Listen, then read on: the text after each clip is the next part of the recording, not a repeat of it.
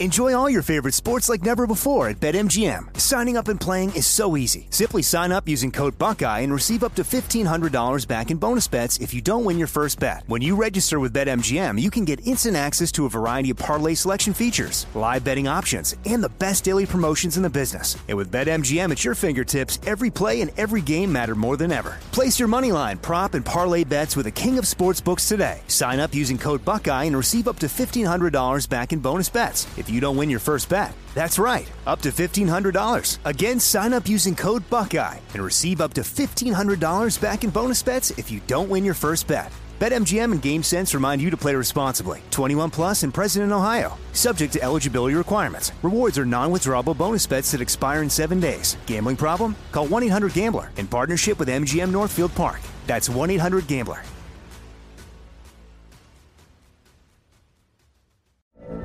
From BBC Radio 4, Britain's biggest paranormal podcast is going on a road trip. I thought in that moment, oh my God, we've summoned something from this board. This is Uncanny USA. He says, Somebody's in the house, and I screamed. Listen to Uncanny USA wherever you get your BBC podcasts, if you dare.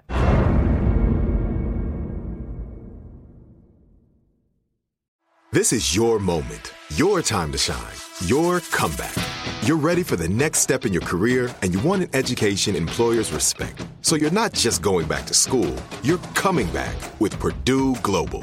Backed by Purdue University, one of the nation's most respected public universities, Purdue Global is built for people who bring their life experience into the online classroom. Purdue Global, Purdue's online university for working adults. Start your comeback today at purdueglobal.edu. Are you looking for the perfect move in ready home this spring season? Now's the time to buy at Fisher Homes. For a limited time only, enjoy below market interest rates starting at 5.375% APR, 6.139% APR. With these exclusive lower rates, you can save hundreds on a move in ready home and start enjoying the benefits of home ownership even faster. Schedule your personal tour with one of our new home specialists at FisherHomes.com and make this spring the season you find your perfect home sweet home. Financing provided by Victory Mortgage, LLC, NMLS 461249, Equal Housing Lender.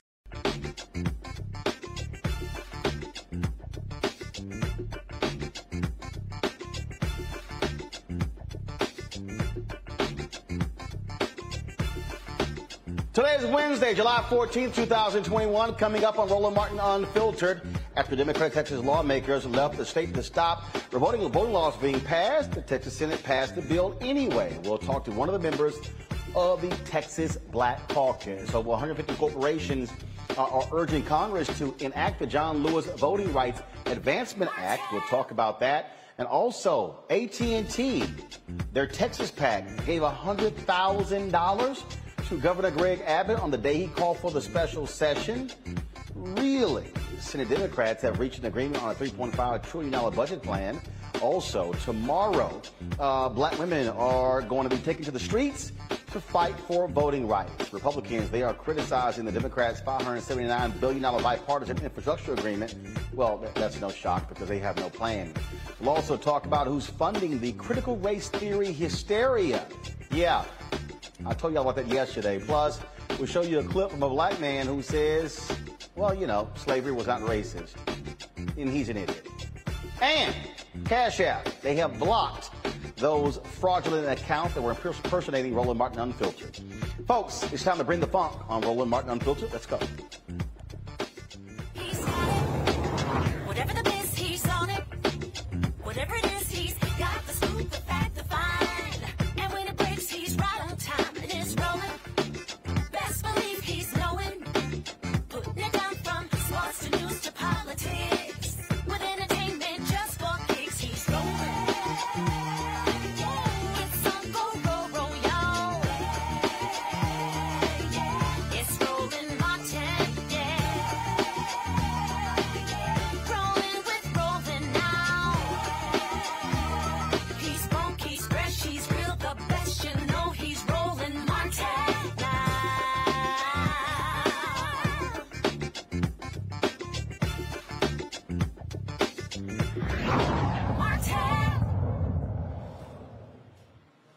Just today after Democratic uh, Texas lawmakers left the state to stop restrictive voting laws from being passed, the Texas Senate passes the bill anyway. But if those 51 lawmakers don't return before the end of the special session, the bill will not pass in the House. Republicans are leaning on Governor Greg Abbott's threat to arrest those who left to bring them back for a quorum. Yeah, but the problem is they have no jurisdiction outside the state of Texas. So who the hell can they actually arrest? Senate Minority Leader Mitch McConnell criticized Texas Democrats by saying to, to by saying he described uh, first of all he decided he said they should grab some beer, hop on a private plane, and flee the state in what they're pretending is some great moral crusade. In reality, they've just come here to Washington to snap selfies and bask in the limelight. No, that's actually not what legislators have done, uh, Mitch McConnell. It's because people like you are stopping them from passing voting laws. Despite some disapprovals, the NAACP shows its support by vowing to pay bail to those who get arrested, those Texas lawmakers. And Democratic leaders plan to remain out of the state until the special session ends on August 7th.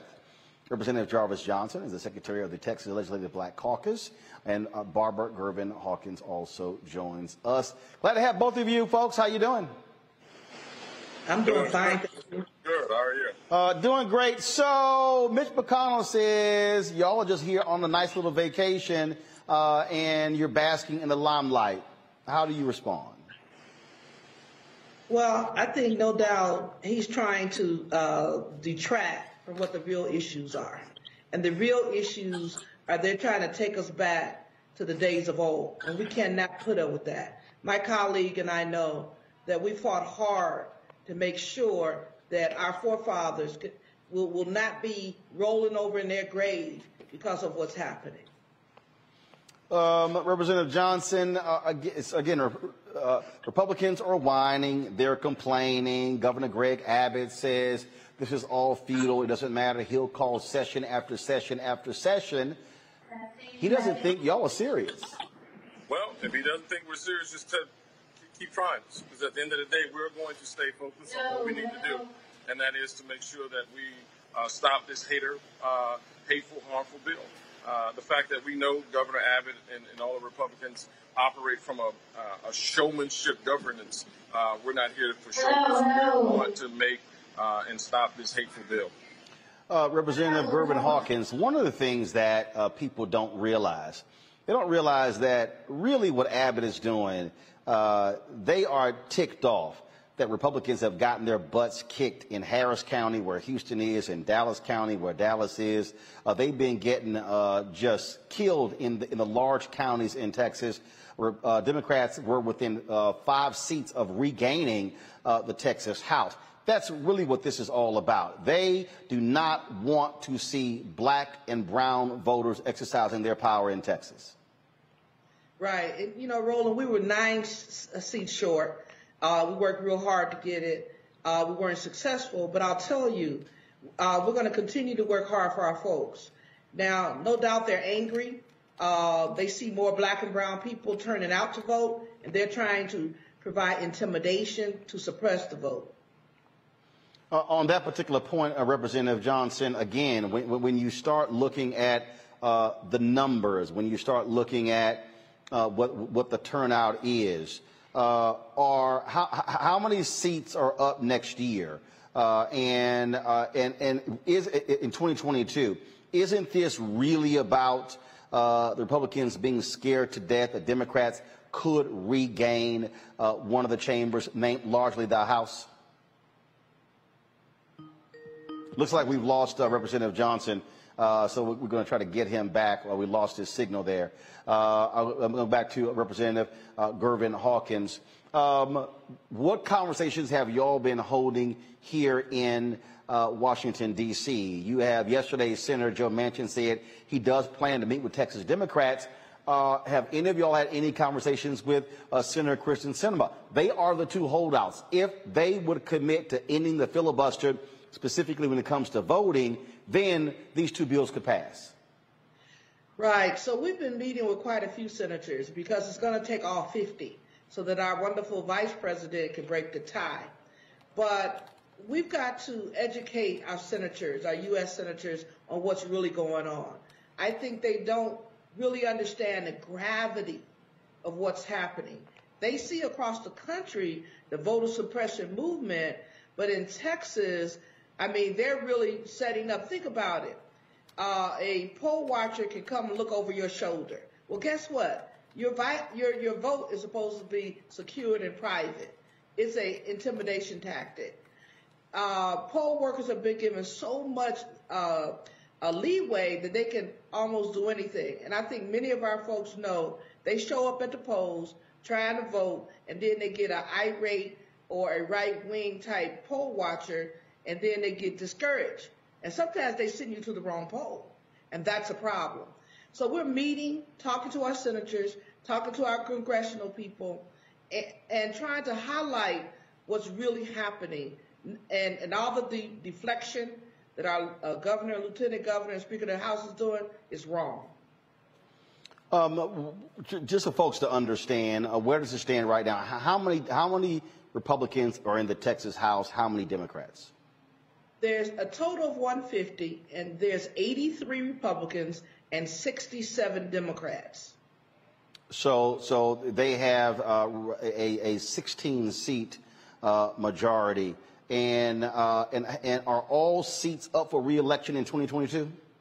Everybody, we run every two years, so every seat is up for reelection. But as you know, Roland, there's those those uh, swing uh, those swing districts. So we've got some swing districts that we're working very hard to see if we can get a Democrat to take those seats. So again, we were unsuccessful last time, two years ago, but you know now with everything's going on with the permitless carry and a lot of egregious bills that went through this session, we believe we have a great opportunity to appeal to the people to flip some of those seats. Um, and it has been uh, nine years, Representative Johnson, since Democrats uh, have been in control of uh, the Texas House. Can't hear you. There we go. Go ahead. We don't want it to be longer than that, and that's why I think it's important that we stop these type of hateful bills that they're trying to put forth. So the fact is, is that Republicans understand that their their days are numbers, and, and their numbers are short. But we have a um, a sleeping giant in our voting base, and that's why they're trying to suppress these these votes because they understand that we're coming for those seats, and we're definitely going to take those seats back to bring sensible government back to Texas. Um, the uh, I, I uh, before I before you, you got cut off, I was specifically talking about uh, again the impact of the large counties and how Republicans have been get, have, have, have been beaten, and they are scared to death also of how they've been losing ground in the suburbs. That's why they are so desperate uh, to pass these restrictions, especially trying to keep Harris County uh, from being able to do what they're doing these, these bills are have only been uh, directed at uh, municipalities where the the, uh, the population obviously has become stronger, democratic, and absolutely uh, black and Hispanic, and so they, that's why they're only targeting. Looks like I got paused again. I got you. Can you hear me? Yeah, I can hear you. Keep talking. Go ahead. Well, and I think that's why it's important that we, we continue to, to, to, to fight because they're thinking suppressing our votes are going to stop uh, their efforts to, to keep the House and keep this, uh, this power. But I won't allow this, this type of American apartheid uh, that's going to take place uh, if we allow this minority to be, uh, to stay in power to pass hateful legislation that they're passing. All right, then. Uh, Representative Gervin Hawkins, Representative Johnson, we surely appreciate it. Thanks a lot. Thank you, Roland. Appreciate it. Keep highlighting it, Roland. We need your help. We need the media's help on this. Well, uh, being native of Texas, of course, uh, we're going to be focused. We're going to focus on this every single day and keep the light on it. Thank you. Appreciate it. Thank you. I appreciate it. Thanks a lot. Let me go to my panel. A. Scott Bolden. He's the former chair of National Bar Association Political Action Committee. Robert Patillo, executive director, Rainbow Push Coalition Peach Tree Street Project. Um, Robert, I want to start with you. Um, it's a lot of people um, are not happy at all uh, with the speech that uh, President Joe Biden uh, gave yesterday.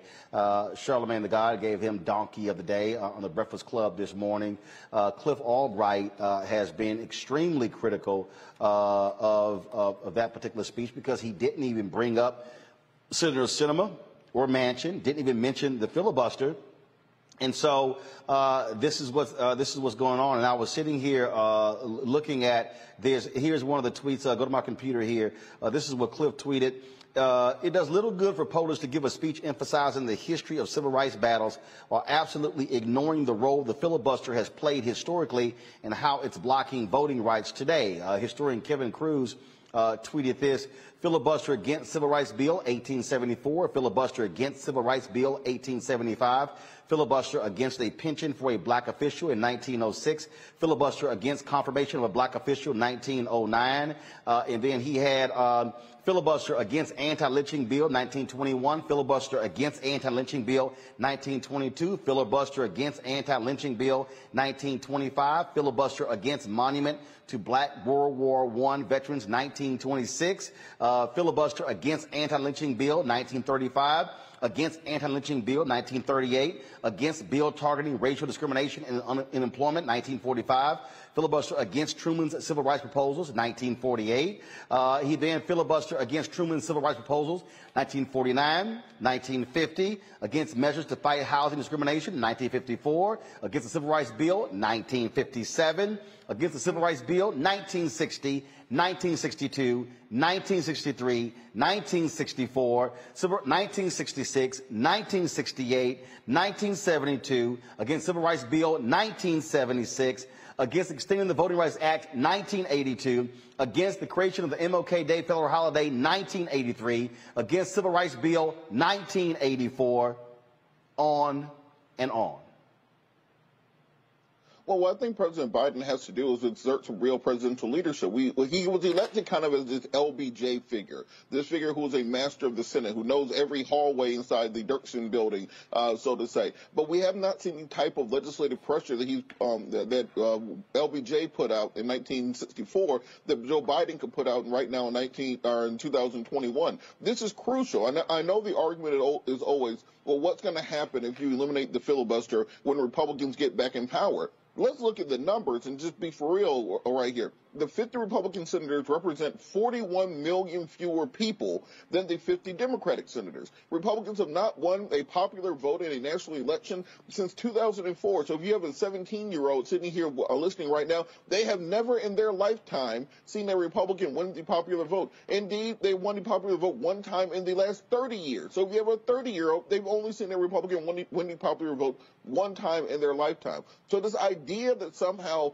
they will be able to bounce back and take back over power is not evidenced by history. They do not have the numbers. Without voter suppression, they have no ability to win elections. We're seeing this in Georgia, where suddenly for the first time in a decade, Democrats won two statewide seats and they immediately changed the voting laws. We see this in Texas right now in the instant case, where Democrats are making inroads and in many of the statewide elections or may be able to challenge for a Senate seat uh, coming up, so you have to change the voting laws. So Democrats have to get off their butts. They have to act the same way the Republicans are doing. Republicans can lose an election by 8 million votes and then tour the country for the next year claiming that they won. Democrats can win the election and still act like they lost. They're going to have to get some real strong presidential leadership, put some pressure on these people. Kyrsten Sinema uh, uh, out west, I guarantee you start pulling some highway funding, pulling some water funding from her state. She'll get on board. Joe Manchin right there in the Rust Belt, you start getting uh, get, closing down military bases in his state, I guarantee he'll get on board. We have to take a tough line with these people people. Otherwise, they will compromise and compromise and compromise you right out of office and right out of power.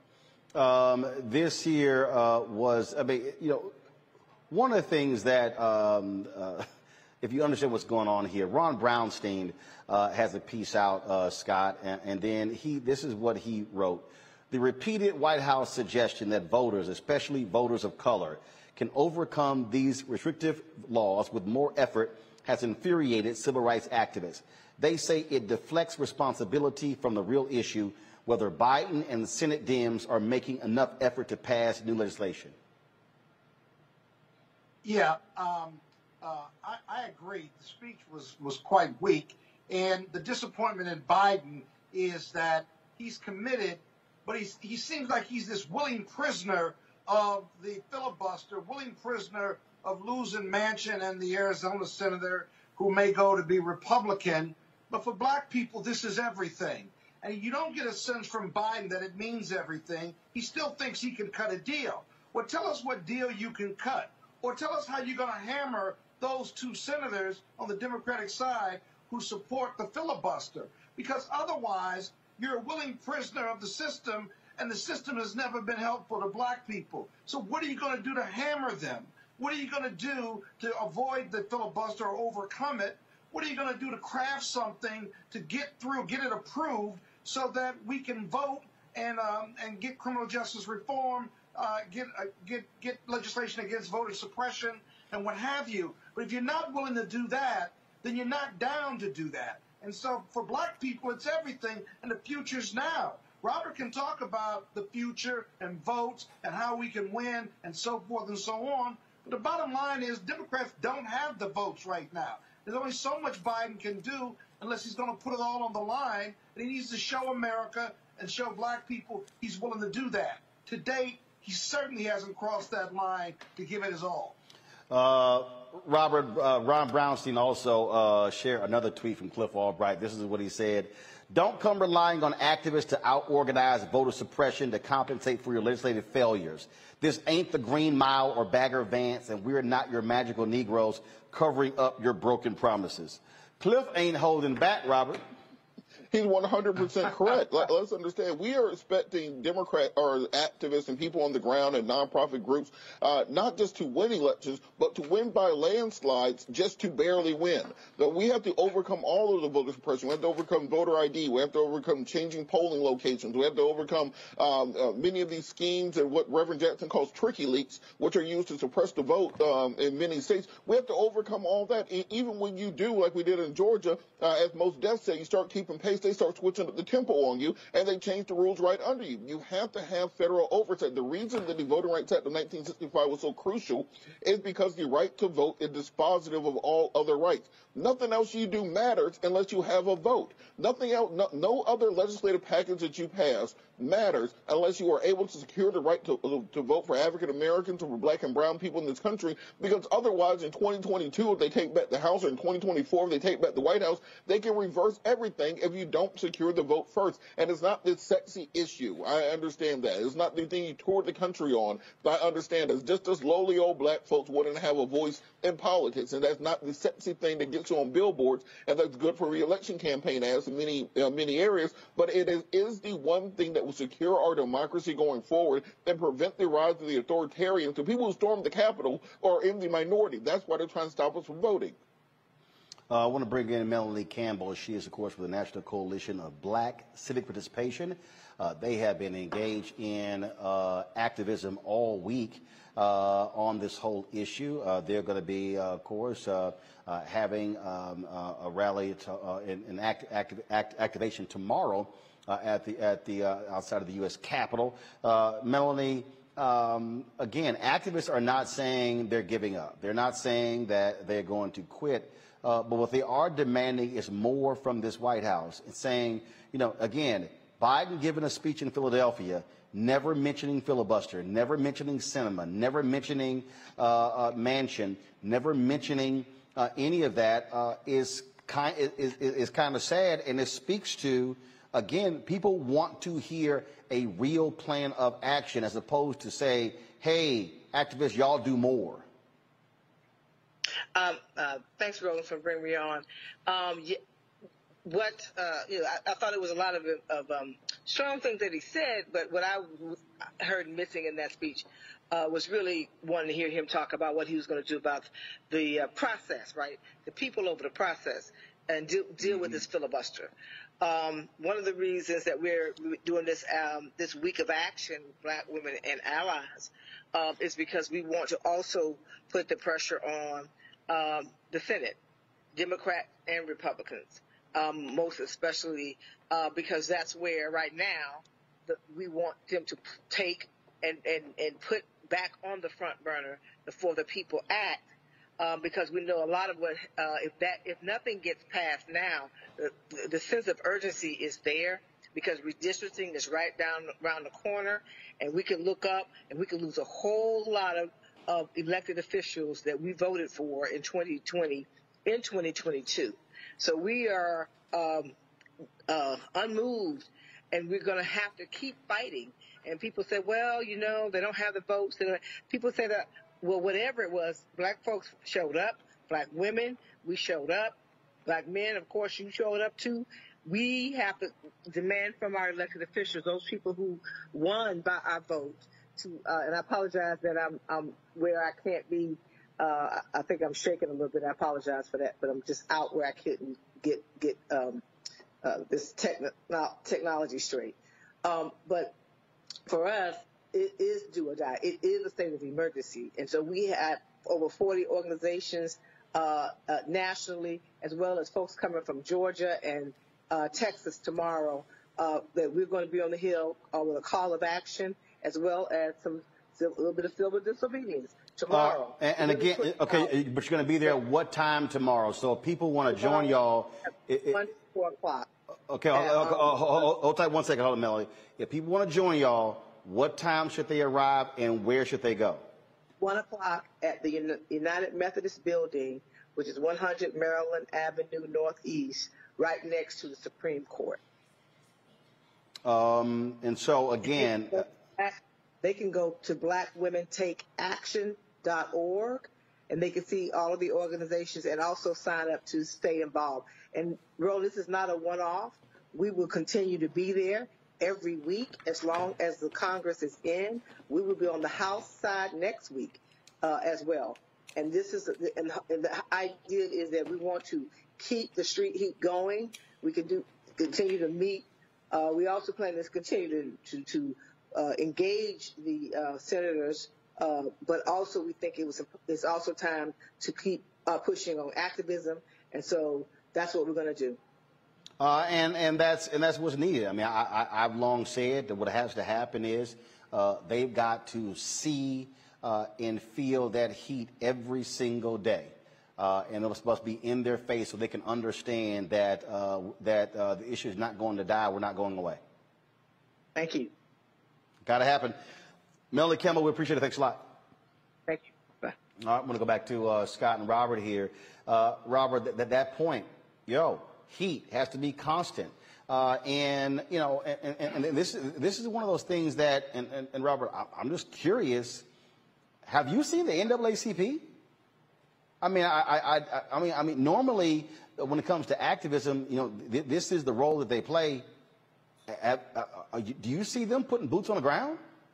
Well, I'm not. I'm not talking about any other organization. But what I, what I will say is we no, have no, to no, put no, together. No, no, I'd ask you, no, I'd ask you to talk about them. I asked a very simple question, and that is, when I look at the activism that is going on, I see on the ground action from Poor People's Campaign. I'm seeing Black Voters Matter. I'm seeing the National Coalition on Black Civic Participation. I'm asking, have you seen the NAACP with boots on the ground?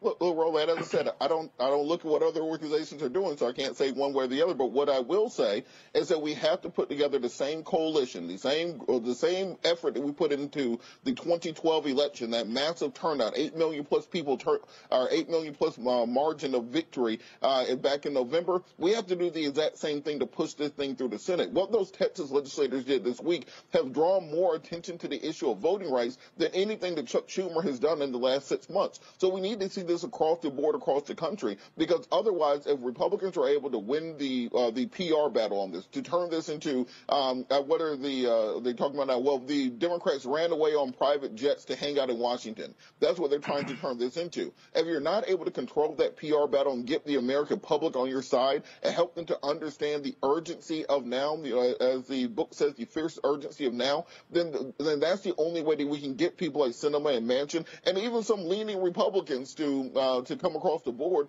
to break the filibuster just on the issue of voting rights so that we can pass those things going forward. Uh, yeah, but, but Roland, go ahead, Roland, go ahead, go ahead. Here's, here's the deal. What's really frustrating about all of this and what the complaints against Biden uh, really are is, listen, we don't have the votes. The protest and boots on the ground, that's really important. But who are you? But the pressure on these senators and pressure on these representatives, what are you going to turn? The Republicans aren't turning. They're locking step behind their leaders, right?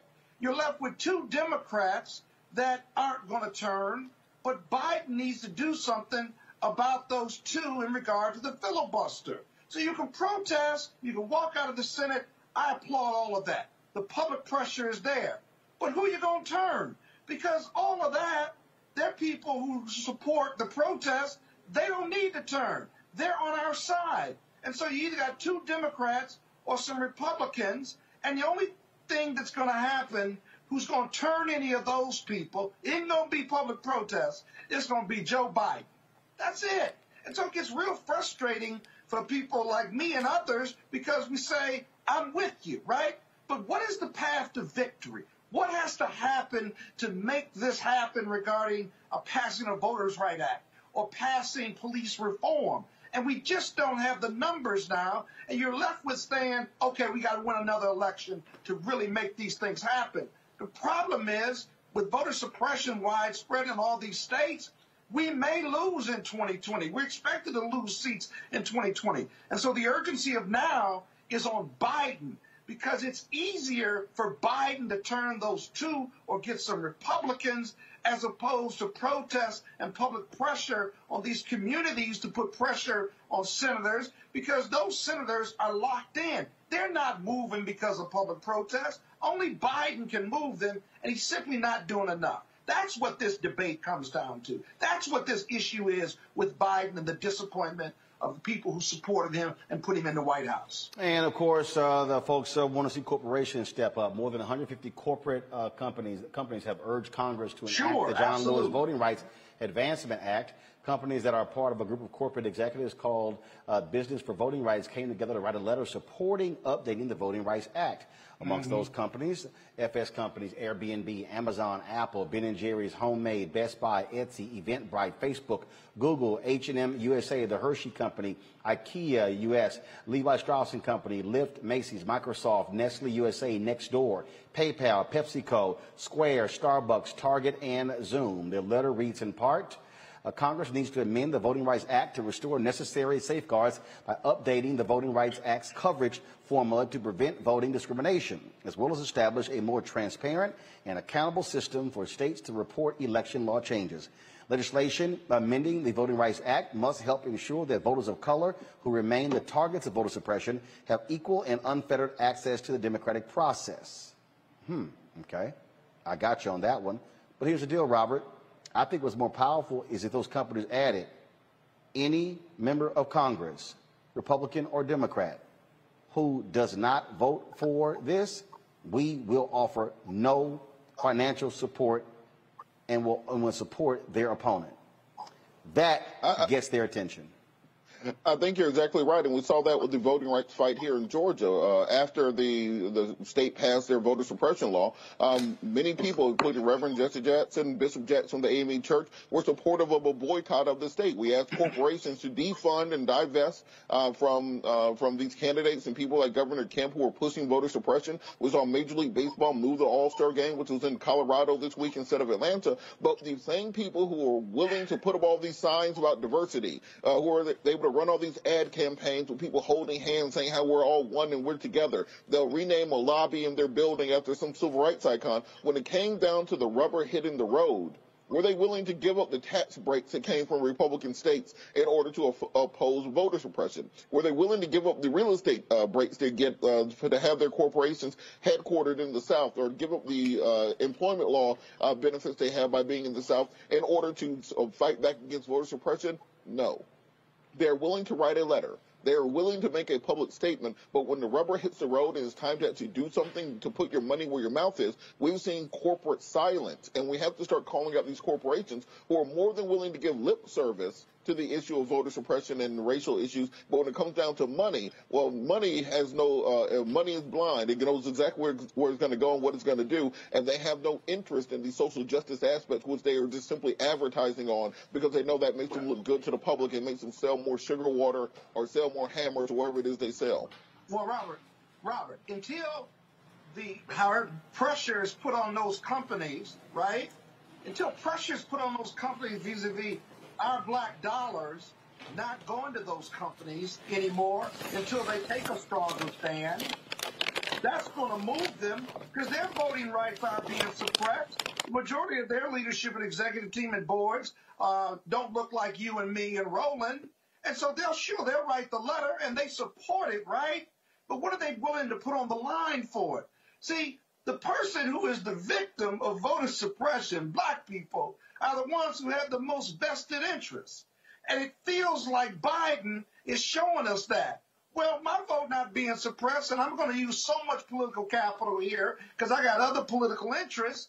But until those companies start losing revenues, and until uh, black people um, are in a position of power where their rights are being violated in these positions of businesses, leadership of businesses, or leadership uh, uh, of the of the Senate and, and the House, then you're going to get the political support, right? But you're not going to be get political uh, support that is dispositive of of changing the vote, passing the legislation.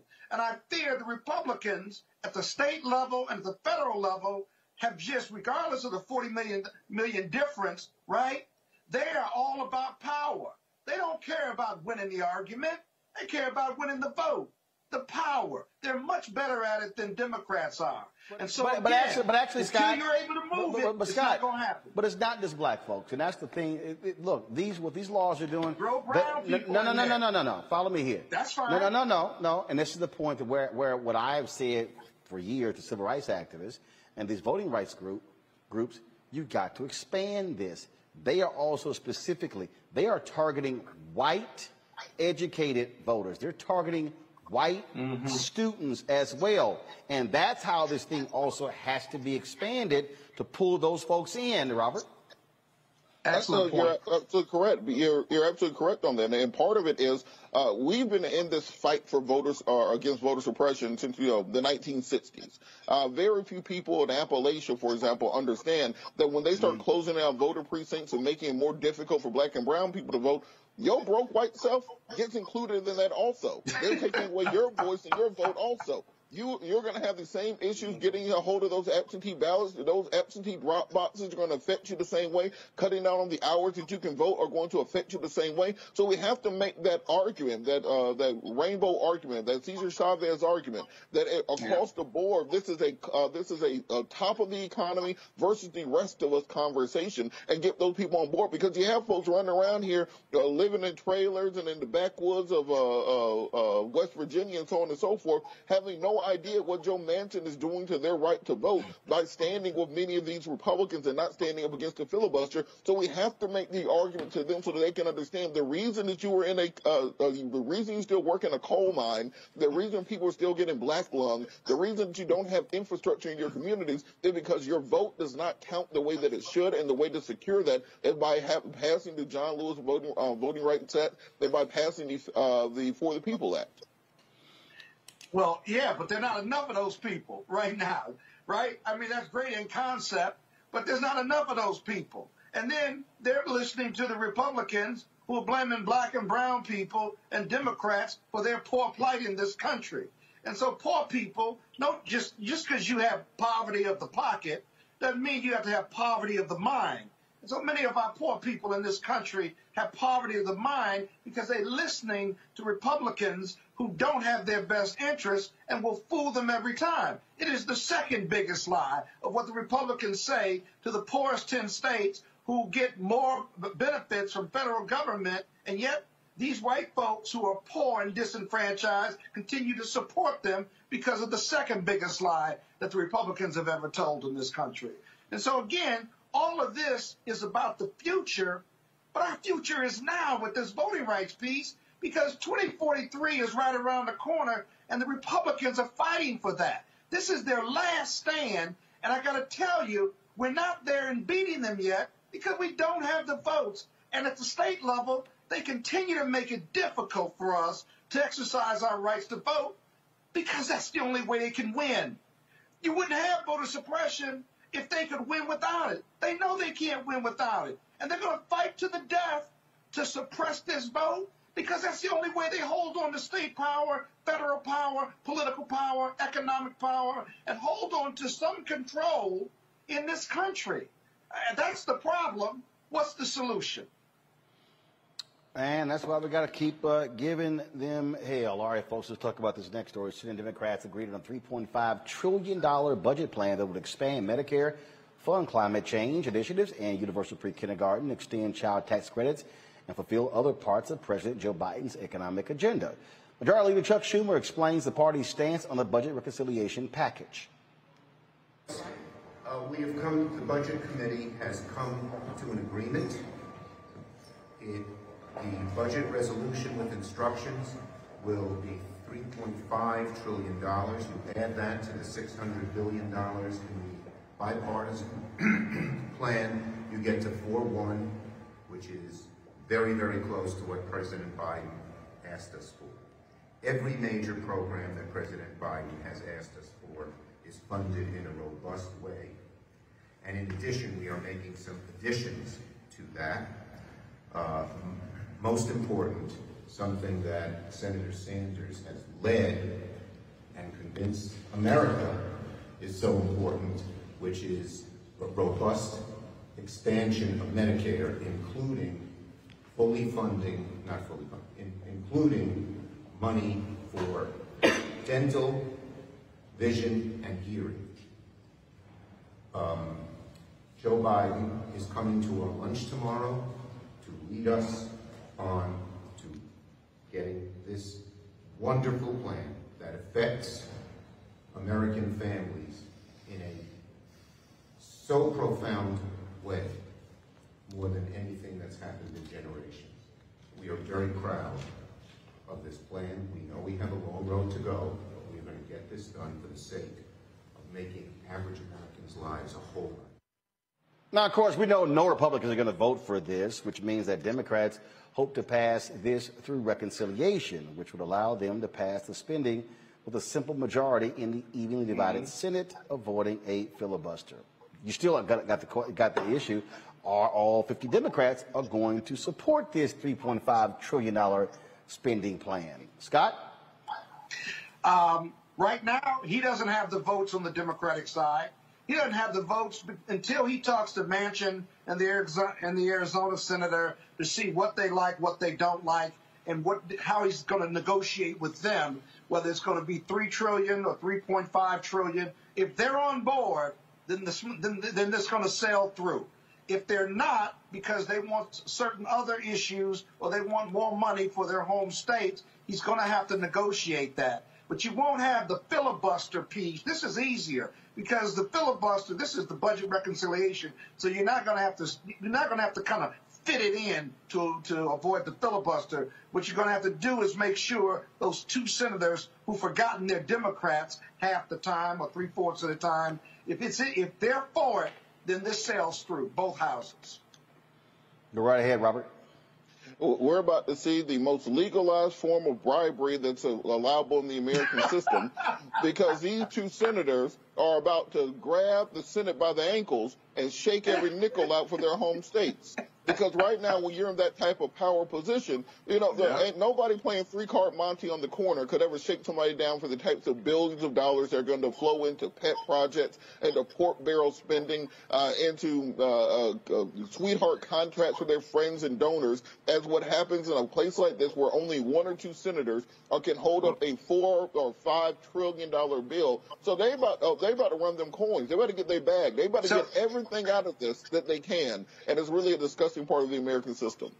So, Roland, why not leverage this $3.5 trillion budget that they've just proposed uh, and leverage that beyond the numbers or the monies for these to, to this Arizona and West Virginia, leverage it to get their support for the uh, voting rights bill and the, and the police reform bill because money is your strongest leverage. So if you're going to give them a bunch of money to get their vote on the budget, throw in police reform and the Voting Rights Act and see if and see if that works. Well, That's a question to you, yes or no. I don't know. That's what I that's what I would deeply try to do. That that would be my leverage point. That's yours. Okay. All right. We'll see. All right, y'all. Republicans are criticizing the Democrats' $579 billion bipartisan infrastructure agreement. 11 Republican senators signed the agreement, making enough signatures for the plan to clear the 60 vote threshold if every Democrat senator votes in favor of it. But many Republican senators are saying they may withdraw their vote of support. Republicans are taking more interest in the $3.5 trillion infrastructure bill. And they actually, they're mad by saying that, well, if Democrats pass that through reconciliation, then they're not going to support the infrastructure bill. Know what the hell? Pass both of them by reconciliation. All right, folks, I told y'all uh, Cash App. Uh, have these four fraudulent uh, folks out there stealing money from our fan base uh, as by, by, by uh, impersonating uh, our accounts. Well, Cash App hit me about an hour and a half ago. Those four accounts have been completely shut down and they've been banned. And so uh, you can still support us by supporting us uh, Cash App, PayPal, Venmo, and Zelle. Remember, what we do is all your, your support is critical for us to do what we do. And just like the other day, so everybody who gives during the uh, during the show between the six o'clock hour and seven o'clock hour, I will give personal shout outs right here on the show. Um, so if you want to support us via Cash App, this is the one to give to dollar sign RM Unfiltered. Dollar sign RM Unfiltered. PayPal.me forward slash R Martin Unfiltered. Venmo uh, is RM Unfiltered, or just go to venmo.com forward slash RM Unfiltered. Zelle is Roland at RolandSMartin.com, Roland at RolandMartinUnfiltered.com. And so, again, everybody who gives to us, uh, normally I give personal shout outs, people who give 50 bucks or more. So today, what I'm going to do is everybody who gives during the show will get a shout out during the show. Okay? Uh, and so uh, let's do that. They worked great the other day. Uh, and you know what? I'm going to set a go. I'm going to get a set a goal. I'm going to do this here. Uh, I want to see if we could hit uh, $2,500 giving during the show. Let's see if we can hit uh, that goal. I'll keep a running tally, and let y'all know how we are doing uh, to actually do that. Coming up next, we'll talk to uh, a journalist about the truth behind this whole critical race theory, who's funding it, where it's coming from, and also how the media, mainstream media, is helping push the GOP talking points on this idiotic stuff. That is next on Roland Martin Unfiltered. I believe that people our age have lost the ability to focus the, the, discipline on the art of organizing? The challenges, there's so many of them and they're complex. And we need to be moving to address them. But I'm able to say, watch out, Tiffany. I know this road. That is so freaking dope.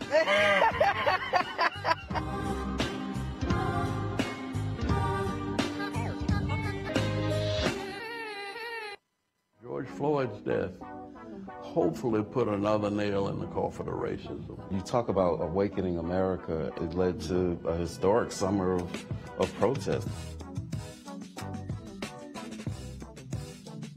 I hope our younger generation don't ever forget that nonviolence is soul force. Chrysler.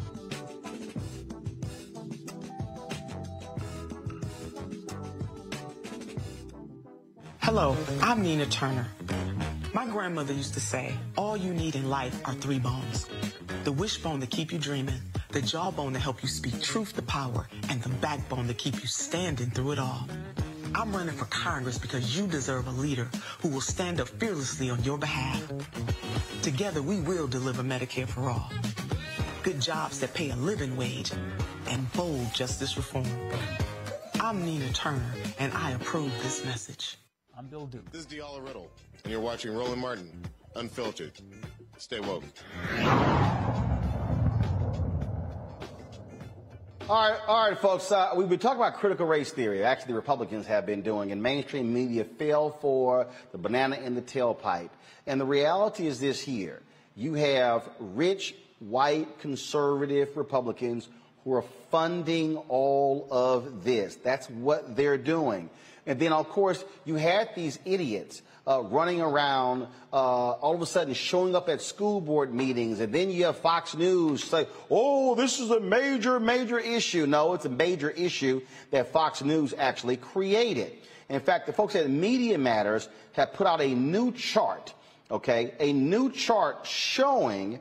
Uh, how major this is, showing uh, how Fox News and the right, how they have blown this issue up to, to turn it. So this is what they do. This right here is the chart uh, that they put out, folks. Okay, and it shows you there were three mentions, three mentions in June 2020 of critical race theory, and you see it went from three, six, three. All of a sudden, in September of 2020, it jumped to 69. Now, all of a sudden, election season, it fell back 6 4. All of a sudden, then it jumped. Then all of a sudden, 23, 21, 29, 107, 226, 537, 901. Hmm. Hmm. Do y'all see what's happening here? This is what happens when the right they begin to drive these messaging. Well, uh, Judd Legum uh, has actually been doing a lot uh, of research, uh, and he's been uh, breaking down exactly, exactly where the funding is coming from, where it started. Now, before I go to Judd, he's, he, of course, he's with the Popular Information Newsletter. Uh, you had this idiotic brother, and he was one of the fools who were running his mouth out there, critical race theory. And you know, Fox, Fox News loves a black person who speaks against race. Listen to this dumbass on Fox News. Yeah, because they're they're very invested in this whole idea that the nation was founded on the idea of systemic racism, that it's built into every single institution in America, even in the military. Um, folks are worried that this is something that they need to address within the military. And we just did a story about how the Navy is underprepared right now, but they're spending a heck of a lot of time on this. What do you think about that?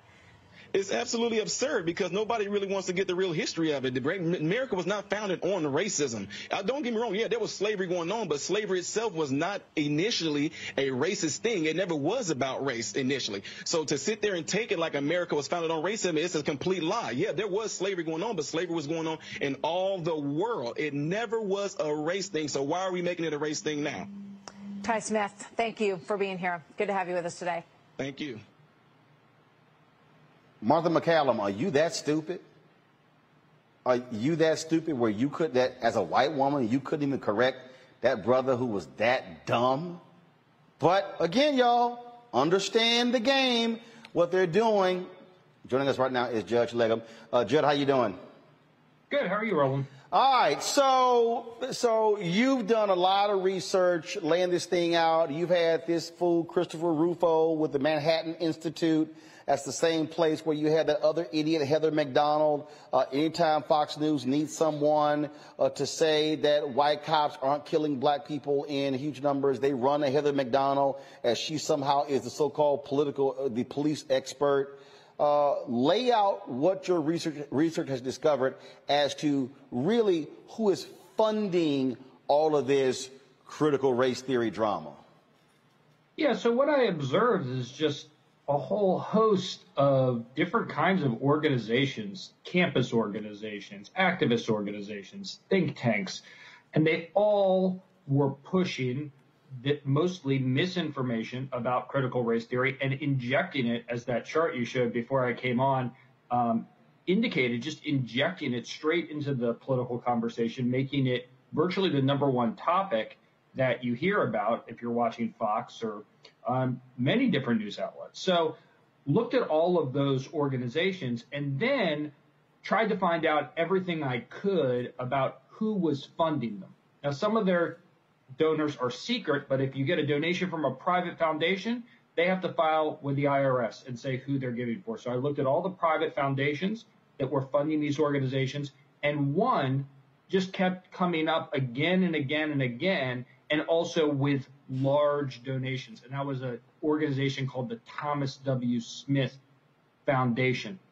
Over $4 million from the Manhattan Institute that you talked about, but also all of these different organizations that are pushing critical race theory into the center of our discussion from the Heritage Foundation to right wing media outlets like the Federalist and the Daily Caller uh, to some places that are less well known but have played a big role in kind of pushing this, like the Claremont Institute, the Heterodox um, organization, the PragerU, which is big on YouTube. So all of these have been getting funding from the same source, and they've all been saying virtually the same thing about critical race theory. And you mentioned PragerU. They were uh, the New York Times. They did a big piece feature on them. I think it was a year ago. Showed that it was, you know, they've been funded by right-wing billionaires. They got the initial $7 million from two conservative billionaires out of Texas. That's the game that is played. That's how, how they do this, how these rich conservative, these white billionaires fund these uh, uh, conservative digital operations, fund these nonprofits, and then they get tax breaks. PragerU is a nonprofit. The Daily Caller, nonprofit. And so the Manhattan Institute, again, they create these fellows. So essentially, uh, create these salary positions, and then that's how Fox News puts them on the air, OAN, Newsmax, all these entities. That's how they do this. Yeah, and Thomas W. Smith, who, who who's a hedge fund guy from Florida, is on the board of the Manhattan Institute, and the person that he pays to distribute this money, a guy named James Pearsons, is also a fellow at the Manhattan Institute, and he's written a lot about race and his views of it, and really what it reveals is that what's coming up and, and the reason why they're pushing critical race theory it's not about what critical race theory is which is something that is taught mostly in law school about how systemic racism is embedded in the laws and in court decisions but it's a person who really opposes all efforts to uh, reduce racial or economic inequality, even if it's done by a private foundation, doesn't want um, black studies or women's studies to be taught uh, in school, uh, opposes all diversity efforts. So that's really the, the viewpoint of the people that are pushing this, and critical race theory is just a new vehicle for a lot of these old ideas. And that's that's a lot. I think that's what my research um, helped show. And uh, uh, Eric Boehlert uh, wrote a particular piece uh, about this where, where he talked about uh, how mainstream media uh, is failing at this. He is founder editor of Press Run Media. Uh, and, and, and, and he was clear in terms of and, and what happens. And, and I've walked our people through this, uh, Judd, so they can understand the game. They can understand how the game is played. Steve Bannon actually said it a couple years, a few years ago. They conceive and they concoct these things in this in, in their conservative circles. They then say they then weaponize it by saying we need all conservative media pushing this thing out. Then they go, mainstream media, why aren't you covering this? This is a big issue. Then they flood the people uh, over to, uh, oh my goodness, look at these school boards. Look how many people are showing up. This is major news. And I talked about it yesterday, uh, how Joe Concha, who supposedly uh, a media uh, reporter who, who's now all of a sudden a political columnist with The Hill, who's also a Fox News contributor. He goes on with Harris Faulkner and goes, critical race theory is going to be a huge story and huge issue in the 2022 and 2024 election and makes no mention that his employer is the reason why it's all of a sudden a quote, huge story. Yeah, I, I think that's right. And Steve Bannon himself has talked about how, you know, he sees a lot of political benefit in talking about uh, critical race theory. And I think, you know, if you think back to that chart, I don't think it's a uh, coincidence that this really started in the summer of 2020 when you saw um, more movement, more talk about racial equality, economic equality after the murder of George Floyd. And as that started to pick up steam, this is this is really the response to try to make this so toxic that people just if they're not talking about it want to run away from it. And I think that's that's the issue about establishing critical race theory as a brand is sort of to take all efforts to talk about racial inequality and brand them as radical and, and, subversive. And in fact, uh, in, in, this pretty stupid headline with the New York Times, uh, and, th- and this is how, how dumb, this is what Eric Boehlert was talking about. This is, this is an opinion piece that dropped yesterday in the New York Times. Why is the country panicking about critical race theory? Judd, the country is not panicking about critical race theory. They're not. You have uh, a few of these conservative yahoos are, and in fact, Charlie Sykes, this is what he said in the piece here. He said, quote, people were looking around for some way to play this card of racial grievance. Okay, this is what he told Sarah Jones at New York Magazine. They were looking for another cause in the cultural war, and this happened to be it, and he happened to be on it. And, that, and he's speaking about Christopher Rufo. Yeah, and I think one of the things is we're only really understanding the, the tip of the iceberg as far as what's behind this because the nature of these financial disclosures, I'm able to look at the money that was donated between 2017 and 2019. Many of these groups, there's a bunch of new groups that were just formed this year. And those are the people who are, you know, contesting school boards elections, rallying parents to show up and, and shout at, at school board meetings. Uh, they were created just this year, and we don't know who's behind them. My guess is it's probably a lot of the people that are behind the groups that we do know about and have some information about, but it's really been a huge effort, not only to inject it into the media, but also to turn out people and really terrorize a lot of these um, school boards uh, to, to make this a salient political issue. Uh, and in fact, there have been superintendents and board members who've actually had to get security because of death threats. Judd Legum, great job with that research. We appreciate it. Thanks a lot. Thanks. Uh, Robert, Scott, see, this is the thing that, that we have to learn to explain to others. And what happens is, Scott, uh, you know, these mainstream networks be real quick. You know, they, they, on stories like this, all of a sudden they can find all the black people to talk about it. And see, and, and see, we have to, we have to, again, game has to recognize game and be willing to go on and say, no, we're not going to talk about this because it's actually, it's dumb. We got to call it what it is. See, they want us trying to delve into it and break these things down because it feeds their purpose as opposed to calling it what it is. And what they want to do is they want to label anything dealing with race or diversity under critical under critical race theory and go, it's all bad, throw it all out. Well, it, it, it fits into their big lie narrative too. I mean, you're denying that slavery occurred. You're denying systemic racism.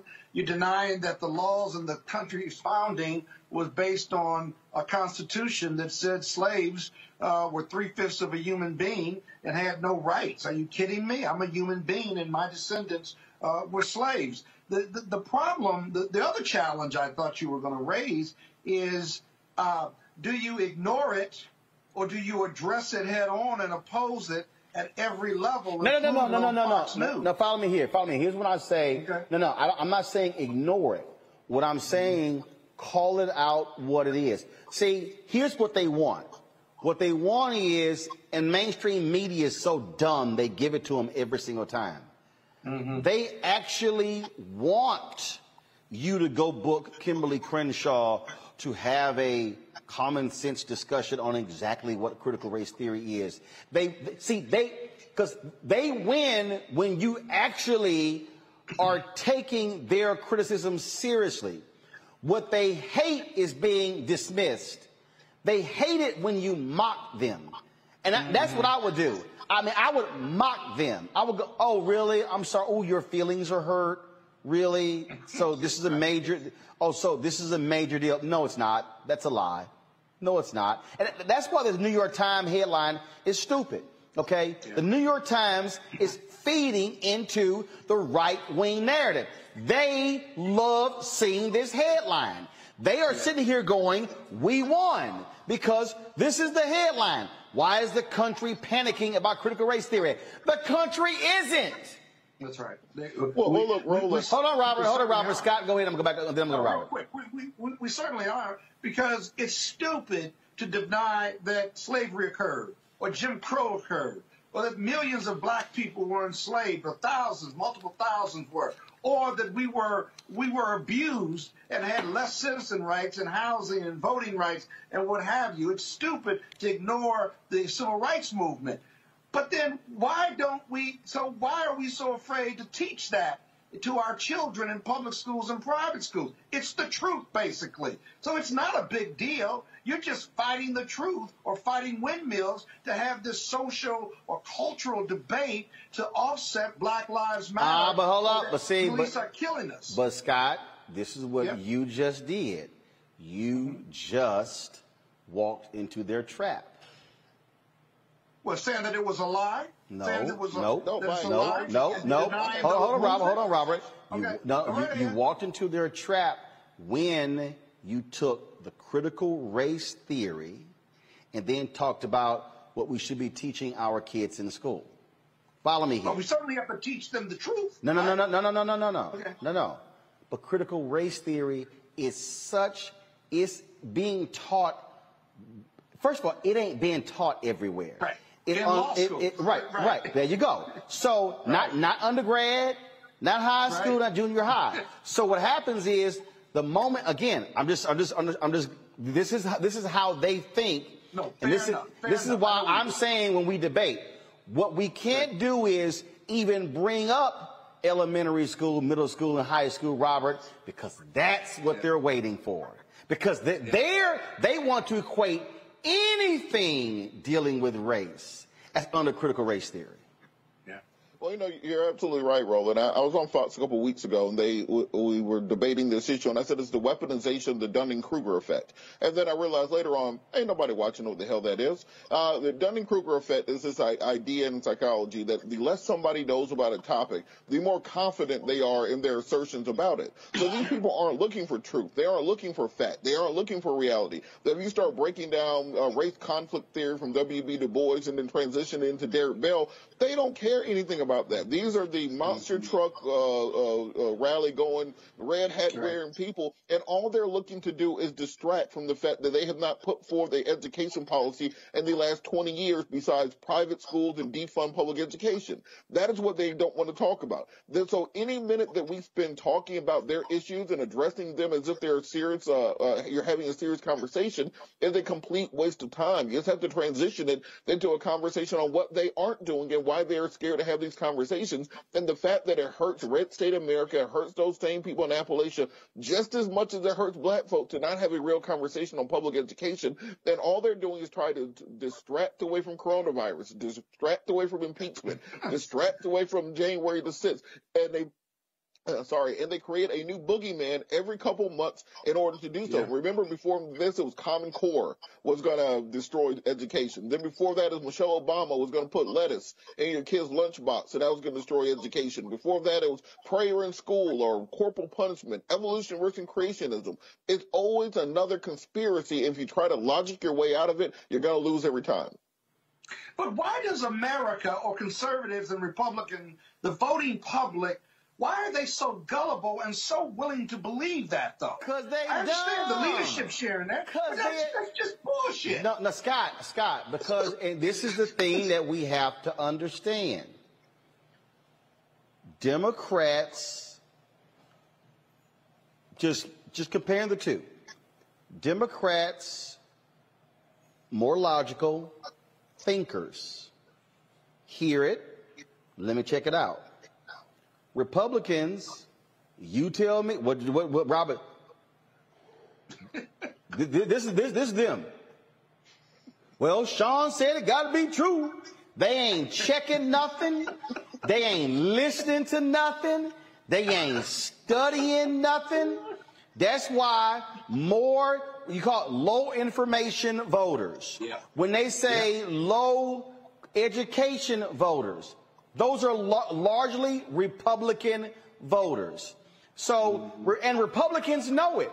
Republican, when you had these broke ass people with no teeth in Kentucky who in 2016 elected a Tea Party governor, voted for Donald Trump, and literally the week after the election were going, you know, I, I, I'm really concerned about us uh, and our losing our losing our uh, health care.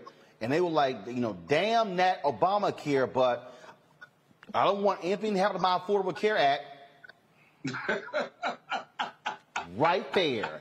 That's the that is the core dumbass voter on the right. That's right there. Right there. Roland, on on that point, their their go to, uh, you uh, I you know I, I debate a lot of people, and um, some very intelligent uh, conservatives, people like Bruce is great to debate against, or some other people. But then there's some complete, I mean, let the uh, open the gates at the zoo idiots that you have to debate, and you and they go to the same talking points. Whenever they start talking about Marxism, socialism, communism, that means they don't know what the hell is going on the rest of the conversation, and they're just trying to filibuster to the commercial break. And that I, as hmm. soon as somebody starts saying, someone said cultural Marxism, and I asked them what was Marx's first name, and they got quiet because they hear little slogans here and there on the internet, or they'll hear see a headline, mm-hmm. and they'll put no more thought into it. And so when you're trying to have a logical argument with somebody who has put no thought into a subject, you might well be talking to a horse. There's absolutely no difference. You're going to make the exact same amount of leeway. And again, folks, that, that that's exactly that's exactly what they do. This is the game. That, I just need people to understand the game. You got to understand the game. And so, yeah, and, and and and yeah, Fox News they'll call you, Robert. They ain't gonna call me because I'll they be on tonight at 1240. Cause, cause they know how that's gonna go down. They ain't even gonna call me. They, they, they'll call you and Scott. But they You're like, gonna be on at 12:40 a.m. Yeah, you know, uh, what's called Shannon shows late night now, so hop on. hell, she ain't, she, I'm not gonna be up at 12:40. she, I'll be up at 1240, but, but she ain't gonna call me either. Cause I'm telling you, like, I watched uh, the, the, the other day, Peter Hegseth, I saw it on Mediaite. He was debating this, uh, uh, te- House Democrat, uh, and he was, he was being arrogant, condescending, and wrong.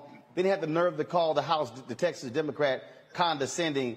And then I'm like, no, a fool, that's you. But see, they loved, and they, and they love to try to change the subject. But again, game recognized game. Y'all just got to realize what these fools are doing. And so that's what they're doing with critical race theory. All right, folks. Uh, so here's the deal. A lot of you, I need y'all to double check. If you, if you, uh, those of you who gave via Cash App, if you gave to any of those banned accounts, I need you to send me an email with a screenshot uh, the date you gave and how much you gave. Uh, some people have reached out to Cash App. Cash App is saying that uh, they're not going to uh, make any refunds. Uh, I'm trying to actually get them to do that. Uh, and so what I need y'all to do is actually send me. I need a screenshot of that. If y'all could, um, so so here the. Um, we these are the fake cash apps. Okay, uh, one was dollar sign RMUNF, dollar sign RMUNFI, dollar sign RMUNFIL, dollar sign RMUNFILTERE. Uh, y'all need to. All these accounts have now been banned.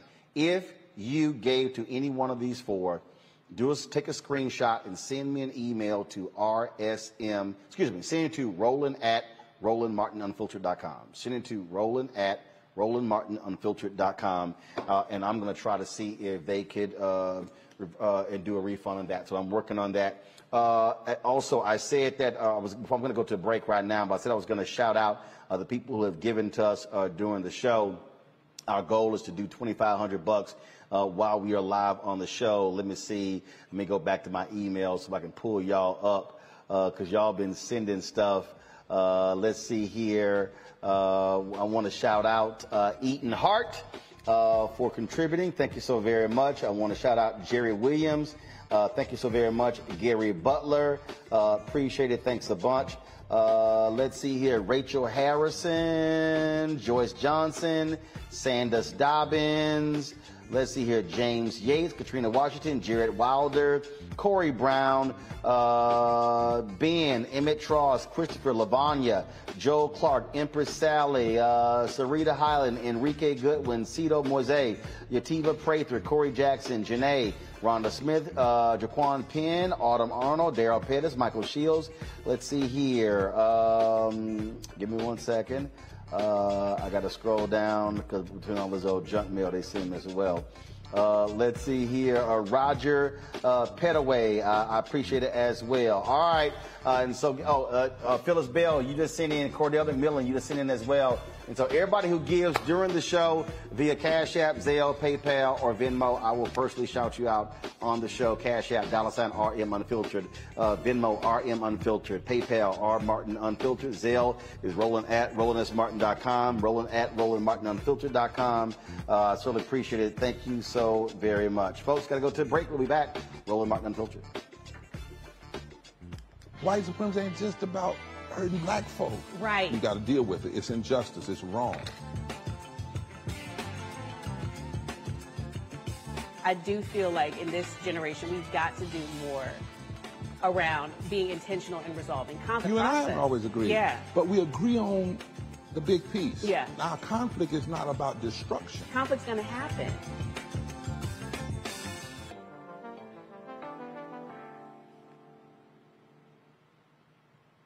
Before Till's murder, we saw struggle for civil rights as something grown-ups did. I feel that the generations before us have offered a, a lot of instruction.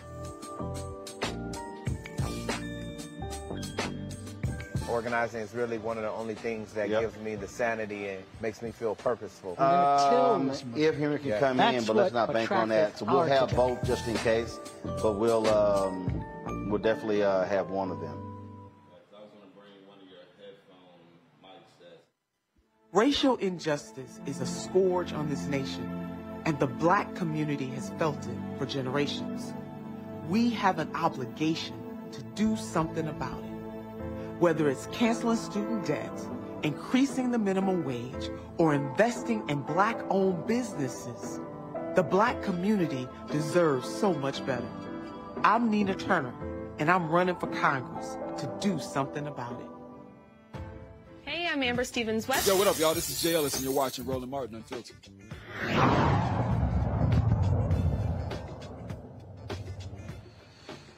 All right, folks. In North Carolina, attorneys for the family of Andrew Brown Jr. have filed a $30 million federal lawsuit against the officers who shot and killed him. The sheriff of Pasquotank and Dare County are among the defendants listed, claiming sheriff's deputies intentionally and recklessly killed Brown during a, during a 44-second interaction on April 21st. Since the DA Andrew Womble declined to file criminal charges against the deputies in the case, Brown supporters believe the civil case is the only avenue remaining to get justice for the killing of Brown. In a news conference today, attorney Harry Daniels explains why filing this lawsuit was a no-brainer. This lawsuit was easy to draft because the facts in this case is very easy that anybody can see this is unlawful killing, a murder of Andrew Brown. The district attorney stood before you guys in sometime in May and talked about that he utilized the law to make his decision. Well, he somehow missed the law of North Carolina. Talk about it. That's right. He somehow missed the law in the Fourth Circuit that covers the state of North Carolina that is abundantly clear and have been established in 2000 2005 that you cannot shoot a person who is driving away from you. That's right. That's right. In fact, if you look at the case law that has been cited inside our brief, that case, the Strickland case, that individual admitted, he admitted that he tried to hit the officers. But once he left, fleeing away, they had no authority to shoot him. That's exactly what happened to Andrew Brown. That's exactly what happened. We're brought claims on the United States Constitution, the Fourth Amendment, the unlawful seizure of his person, of his body. Intentional wrongful death. And I mean intentional wrongful death. Because those officers intended to fire those weapons and do harm to Andrew Brown. Negligence. We also brought claims under assault and battery. But one claim that we brought under federal law is that the customs, the policies of Pasquotank County Sheriff's Office, That's right. the customs and the policies of Dare County Sheriff's Office enabled these officers to go to Andrew Brown House on April 21st, 2020 to execute him. No checks and balances. So we're not just here to file a lawsuit on the behalf of the Brown family. We file a lawsuit for anybody who have suffered injustice on behalf of this sheriff office, this administration, their county at all. The lawsuit is seeking $30 million. Somebody asked me, why so much? Well, why is Andrew Brown dead today? Answer that question with that question. Two deputies involved in the shooting uh, have returned to work for the Pasquotank County Sheriff's Office. One other deputy involved resigned from the force. Scott, uh, your thoughts about this federal lawsuit? Well, it's expected. You know, we often talk about criminal justice versus civil justice. Neither one will bring the victim back.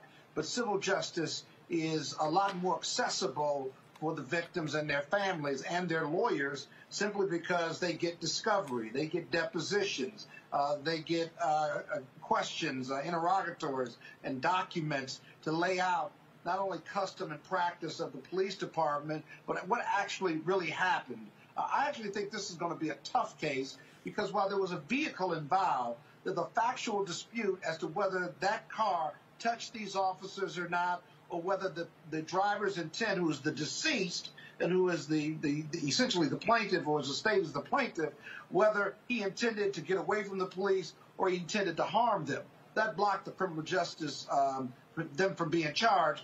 But the civil justice piece uh, will certainly be in play. They've got to prove custom and usage. But the other thing is the standard to proof is much lower. It's not beyond a reasonable doubt. It's by preponderance of the evidence. And so whoever puts the most evidence in, the most credible evidence, the jury uh, will most likely uh, believe them. Got to get past the motion for summary judgment, though. And judges in the Fourth Circuit, judges in the federal district court in the Fourth Circuit, um, it's a toss up. Robert? Well, I, I piggyback on what Scott says. This is a, a, a course not going to bring back the uh, but it's the best that our system can do. And then often, uh, sometimes evidence will come to light during the discovery process in a civil case, which can be brought to prosecutors, which can result later in uh, charging, or if the information was not presented in the, the first place, that information can later re- uh, result in charges sometimes, depending on what is seen during the course of the discovery process. Of course, they should not give up on the criminal proceedings. There's always a Justice Department review of the local decisions. The state attorney general, as we saw in the Ahmaud Arbery case, can step in to file charges. So I, I would not set these things aside. One thing I think the public needs to understand is just because the family accepts a settlement does not, uh, does not mean that they've been quote unquote paid off and that the case is over. I've heard that so many times. That's not what happens. The family still needs to be made whole. This individual's life had to matter, had to have value, and because of that, you have the civil process. More than likely, this case will end up settling um, before going to um, before going to trial. But don't think that the, uh, the, family simply takes the money and runs because the um, because there's a settlement in the case. They still grieve. They still lost a loved one, and this is just the least that the system can do in order to try to make them whole for their loss. All right, folks. In Florida, the former Jackson County Sheriff's deputy convicted of planting drugs inside cars during traffic stops is going to prison. Judge James Goodwin sentenced Zachary Wester to 12 years, 6 months, and 8 days uh, to the Florida Department of Corrections. The 28-year-old former deputy was arrested in 2019 after investigators discovered drug paraphernalia in his car, matching items he planted on drivers. He, faces, he faced 67 charges, including racketeering, officer, official misconduct, fabricating evidence, and false imprisonment, and was found guilty of 19 of those charges. Hmm. Ain't that something, Robert? you know, it's about time, and I, I, I think people have to understand how pervasive this is in law enforcement. Uh, me and Harry Daniels, who was on the um, uh, the last case, me and him worked on a case out in uh, Carroll County, Georgia, where they uh, mistook a, uh, I believe it was a, a broken tooth, and they claimed it was crack cocaine. Uh, so th- things like that happen in law enforcement all the time. So we have to stop rushing to judgment often on cases. We have to provide an independent method by which individuals can challenge um, the discovery uh, uh, uh process which takes place in their case and also uh, challenge police procedures. Look at chain of custody. Look at what exactly happens uh, between the time someone is arrested and when that evidence is presented at trial. And often, when particularly when individuals cannot uh, afford private counsel, those inquiries are not uh, are not made. So I'm glad this happened in this case, but I think it uh, gives us more reason to look into policing nationwide and understanding when we talk about police reform, we're not just talking about not getting shot or beat by the police. We're talking about reforming the way that policing is done in this country, reforming the incentive process, reforming the training process for law enforcement so we can have actual just results, not simply uh, uh, results by fiat or by an individual officer. And we always say it's one bad, uh, one bad apple, but the saying isn't one bad apple and everything's fine. It's one bad apple rots the bunch. So we have to get the bad apples out. Uh, it's one of the reasons. Yeah, but wait a minute now. Wait a minute. Hold on what, who are we hiring for these jobs? You're right, Robert. But who are we hiring? We hired somebody, or the police department there hired somebody, Roland, who actually engaged in systematic corruption and was so committed to the proposition that he carried the, the, the planted drugs and paraphernalia in his police car in anticipation of planting uh, these items in, in regard to cars that, that were stopped. Here again, who are we hiring? There's got to be a, a reform of the uh, hiring process. But more importantly, he might be one of the dumbest criminals because he kept the things that he was going to plant in his police car versus in a separate car or in his home. So he, every day that he went to work, he kept them in his car because he was committed to planting those drugs and that paraphernalia on, on, on public citizens who may have run a red light or may be illegally parked. That's unbelievable. Well, it's not unbelievable because we've seen other stories like that as well. It's just, it's just un- still unbelievable, just crazy. Well, Look, and man. go, go, go ahead, Robert. Well, I was gonna say just like Dave Chappelle said 20 years ago, just sprinkle some crack on them, and that's just what they do. Right. Just have it in the Right. car, just wait, just in case, sprinkle some crack on them. But here's the thing the three of us believe this occurred, right? The people who don't look like us, who see the police as there to protect and serve, officer friendly, you can't convince them that this is pervasive in the police department. They will say one bad apple. But one bad apple means you got a whole bad uh, orchard. But they they won't believe it. They just think it's a one-off, as opposed to people like the three of us who have seen the stories but lived it. Many of us have lived it too and seen that type of corruption. And this is why we do these stories. All right, let's go to California, where eight women, including one African American, four men, and three alternates, will listen to testimony and determine the fate of Ed Buck. He is the Democratic Party donor accused of luring and giving fatal doses of narcotics to two black men who died in his West Hollywood apartment in 2017 and 2019. Today, both sides delivered opening arguments. Buck's attorney, Christopher Darden, told the jury his client was an advocate for civil rights for African Americans, and the men who frequented Buck's apartment were there on their own will. However, according to political strategist Jasmyne Cannick, she's been following this case uh, since it began. Testimony from another victim depicts the wealthy white man as a predator who didn't want another dead nigger on his couch. Several more men will testify about Buck's willingness to pump drugs into others regardless of consequences. Uh, th- this has been one of those stories that Jasmyne Cannick brought to us. We were one of the first national outlets to actually give her an opportunity to come on and talk about this story uh, when on our TV One show, uh, when I was on Tom Joyner as well. Uh, and there were a lot uh, of, of, of, of, of white gay folks in L.A. who did not want to say anything about Ed Buck when Gemmel Moore was killed, and then when Timothy was killed, the second guy, then it was kind of like, oh yeah, now we got a problem. Uh, and so uh, it's going to be very interesting to, to see uh, what, what happens in this case, uh, Scott.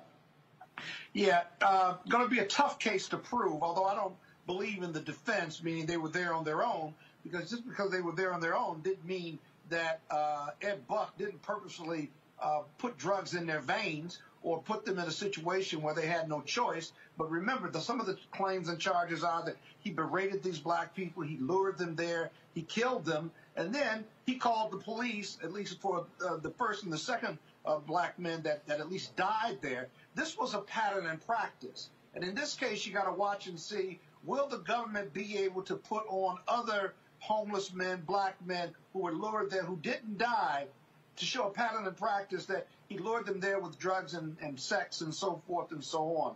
Uh, but, but that being said, the mindset of someone who's a Democratic donor, uh, and and and supposed to be supposedly, you know, all about democratic causes and pro civil rights, pro black, pro all these things.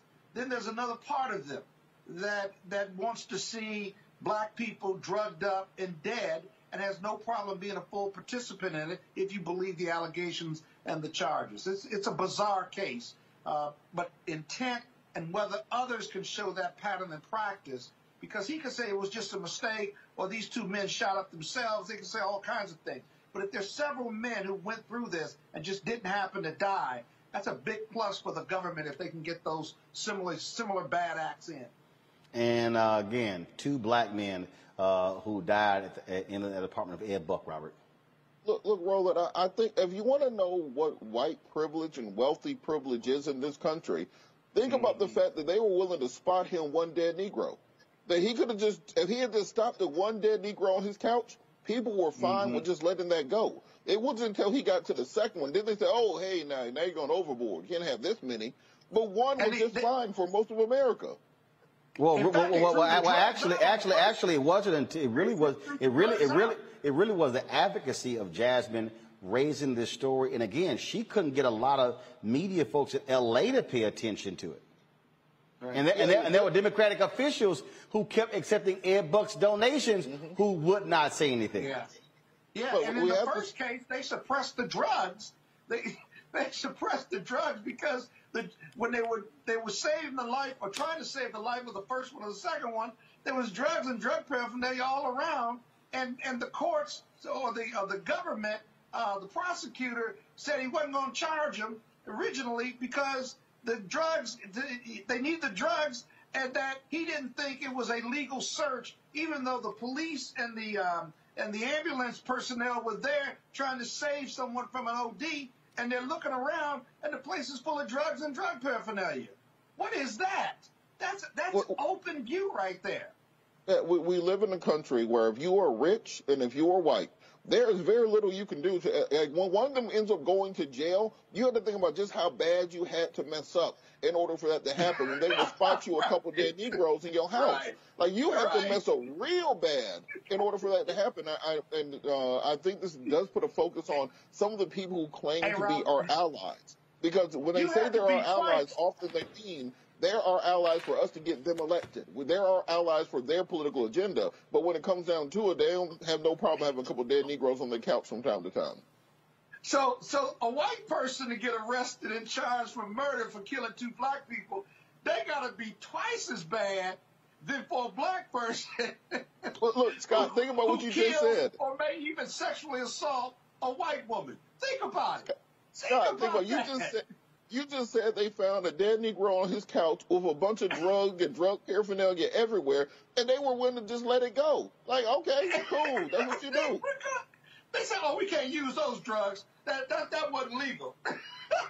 Uh, that uh, uh, that is it, folks. Also in California, five Palo Alto police officers are suing the city over a now removed 245 foot long Black Lives Matter mural across the street from City Hall.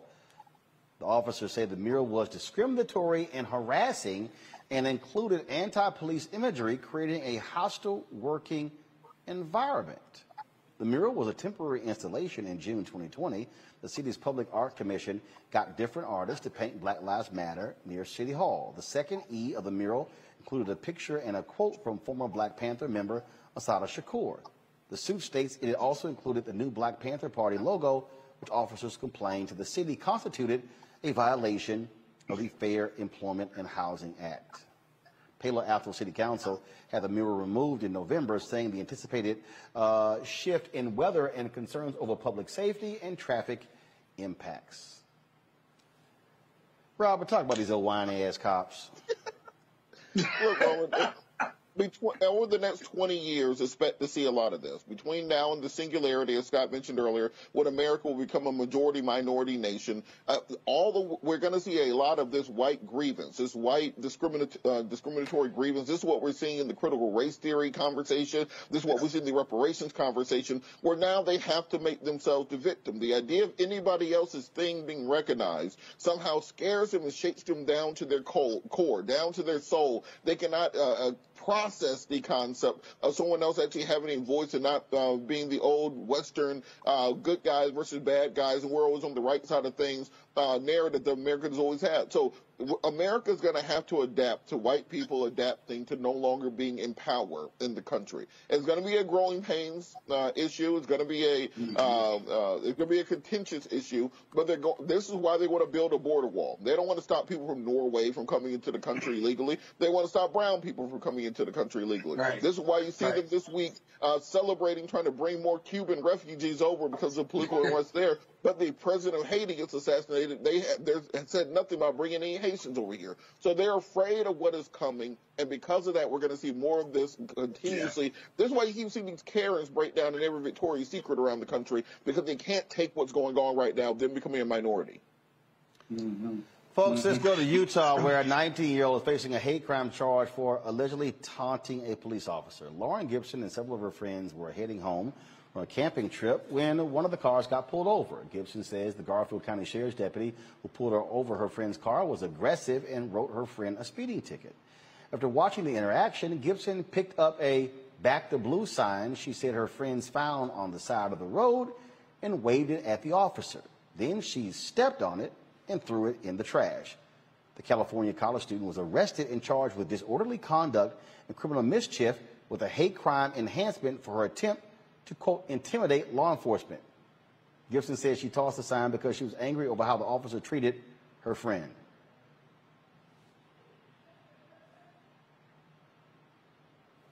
Am I mid? my turn. It's got to be my turn on this.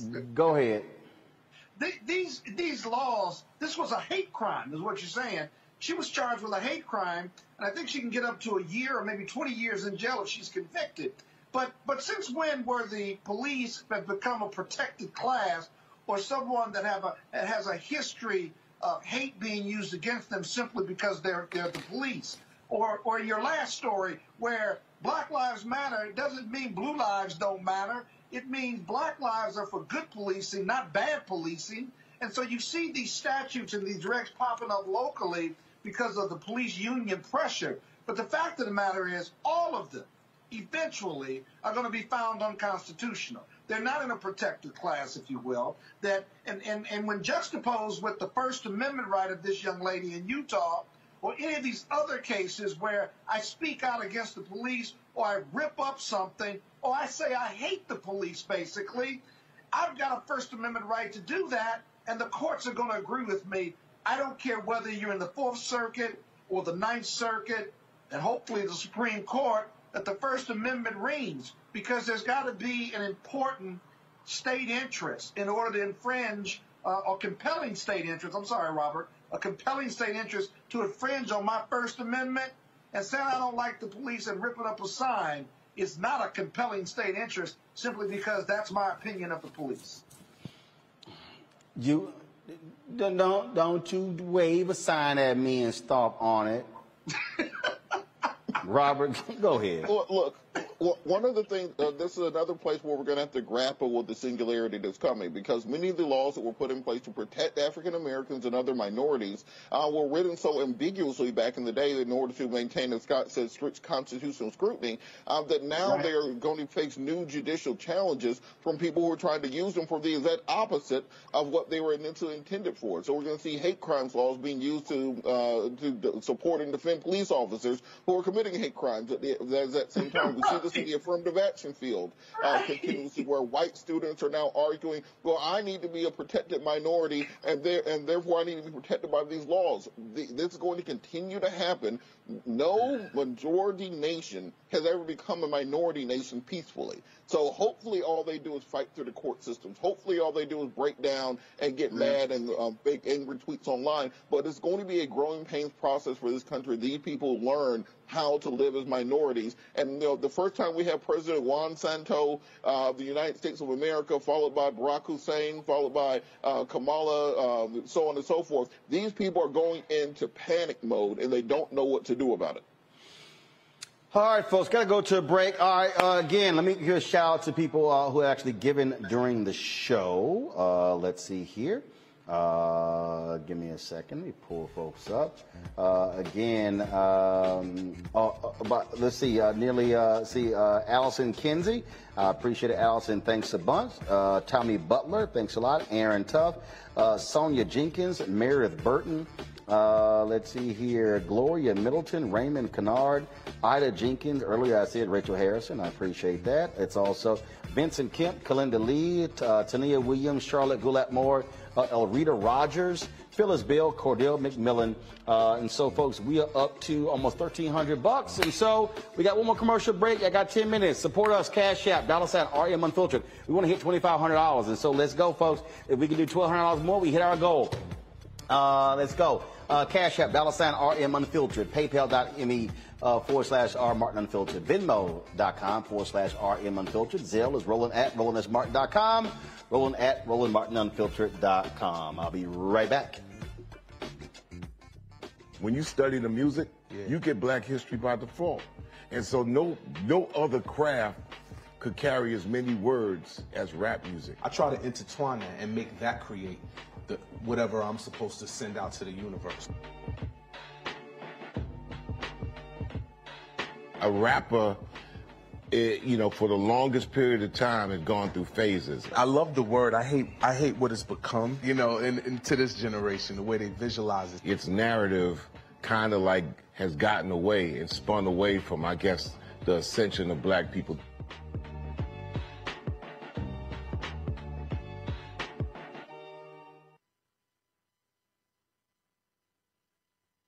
Women have always been essential. Mhm. So now, how are you going to pay us like that? And it's not just the, the salary. I mean, there are a whole number of issues that have to support us as women. Yeah, but that's what we deserve. We shouldn't have to beg anybody for that. And I think that we are trying to do our best as a generation to honor the fact we didn't come here alone and we didn't come here by accident. I always say every generation has to define for itself Yeah. what it means to move the needle forward. Mm.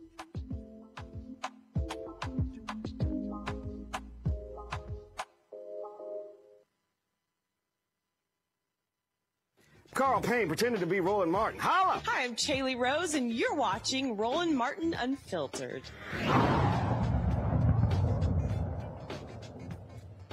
All right, gotta get y'all thoughts on this. Have y'all seen the uh, juvenile uh, vax that thing up video?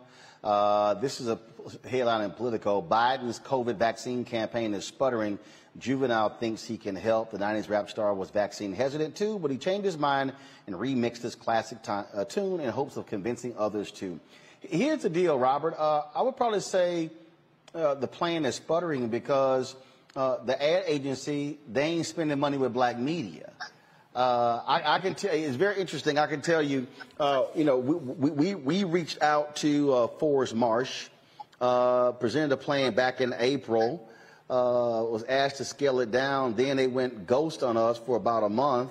Uh, and then we followed up by saying, okay, what the hell? And then, uh, you know, the sister working the plan was like, wasn't happy that I had criticized Fors Marsh. Well, hell, y'all ain't supporting black media. Uh, and here's my whole deal. Uh, whenever something comes up, do you see Eminem or uh, Iggy Azalea uh, in ads? It, it always amazes me. Black people got to be entertained when it comes to these sort of campaigns. Uh, and again, not nothing against against juvenile, but it's with these agencies that think that's the only way to reach black people uh, is if you uh, go to black entertainers, as opposed to also utilizing trusted black voices, experts, things along those lines. That to me, it just bothers me in so many different ways. Uh, you- you're correct, but I think the more interesting thing is that uh, black folks aren't the people driving the vaccine hesitancy, as was, as was initially thought would, to be the case. It is these white MAGAs who are out there uh, spreading this disinformation, who are telling their communities not to get vaccinated. That is for a completely nefarious purpose, uh, if you really think about it. What they want is for more people to get sick with COVID, so that people will blame it on Biden the same way they blamed it on Trump. That's why you see the Candace Owens of the world. That's why you see the Charlie Kirks of the world. That's why you see all the Republican voices coming out against vaccination and against mask mandates because they want as many people as possible to get sick and die under Biden's watch so they can say, oh, look, see, it wasn't Trump's fault after all. They are willing, they are, think about how sick and perverted that is. They are willing to let people die by the tens of thousands, if not hundreds of thousands, in order to prove Trump right and to help get them back in office. So I think people have to realize that and start going to the NASCAR races, start going to the country music awards, you know, get the uh, get Taylor Swift and then get them on board making remixes also because those are the people who are driving the vaccine hesitancy. Country music stars, have them get involved because if you look at the numbers, uh, Democrats are being vaccinated. I think it's up something like 80 plus percent. And if you look at the Republicans, like 80 to 90 percent of them haven't been vaccinated. And so uh, the country music stars or people who appeal to those audiences, they need to get them involved, if you will. Because uh, Robert's right. It's not black people. There's some people who just won't do it for non-political reasons. I got it. It's the most crazy debate you have with them. But the bottom line is you're just telling me you don't really care about me and others. You care about yourself. You don't care about others. You don't care about others dying and those who have died before. And so I get tired of debating uh, whether they're Republicans or individuals in our communities who don't want to be vaccinated or have some other alternative conspiracy theory about this. Even if you got one, it's better to be vaccinated for all the right reasons so that we can have herd immunity, so we can eliminate this deadly disease that's killed over a half a million people, and we can move forward as a community, as a as a world community. And the only way we're going to do that is get the vaccination. Doesn't mean you won't get sick. It means you'll be less sick, right?